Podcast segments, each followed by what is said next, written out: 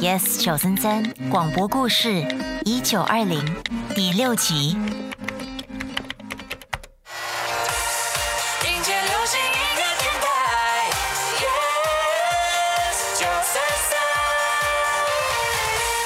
今天是九月二十八号，星期三，天气晴朗的一天，感觉是一个好日照哦。你已经想好要如何度过这个周末了吗？有些朋友就跟我们分享哈，这个周末呢一定要跟家人在一起，跟家人在一起呢就是享受天伦之妈，谢谢你的电邮，这已经成为我每一年最期待的生日祝福了。我附上了昨天庆生的照片，希望疫情好转，我就可以把家里的小瓜带去新加坡，让他们亲口叫你一声外婆。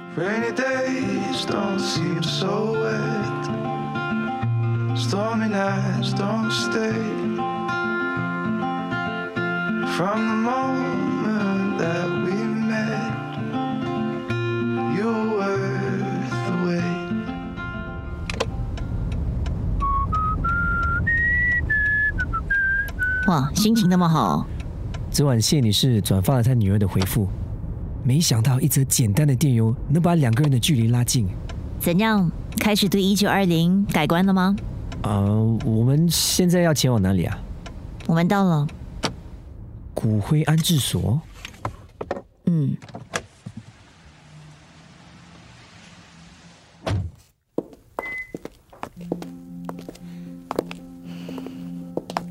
一年前，有位男子发现自己剩下的时间不多了，于是他开始了一系列的准备工作。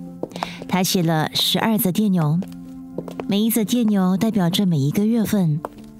希望在他离开之后，能够继续通过这十二则电邮里的文字，给予他最爱的人力量和勇气，面对未知的人生。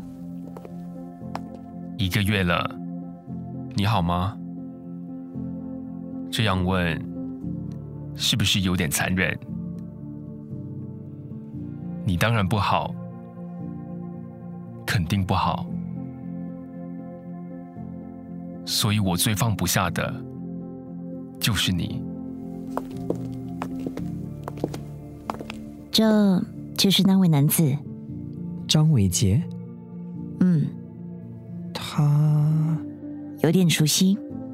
好像在哪里见过伟杰是伟琴的弟弟，啊，所以他是我们第三位客户。不是我。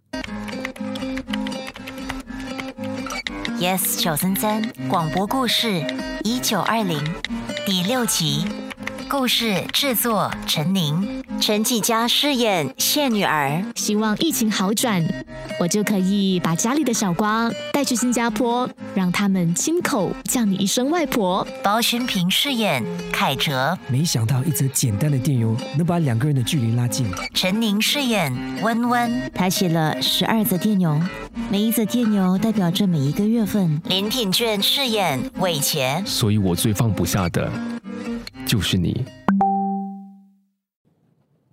谢谢收听 Yes 九三三广播故事 Podcast。你也可以通过 Me Listen 应用程序、Spotify、Apple Podcasts 和 Google Podcasts 回顾更多精彩集数。下期见。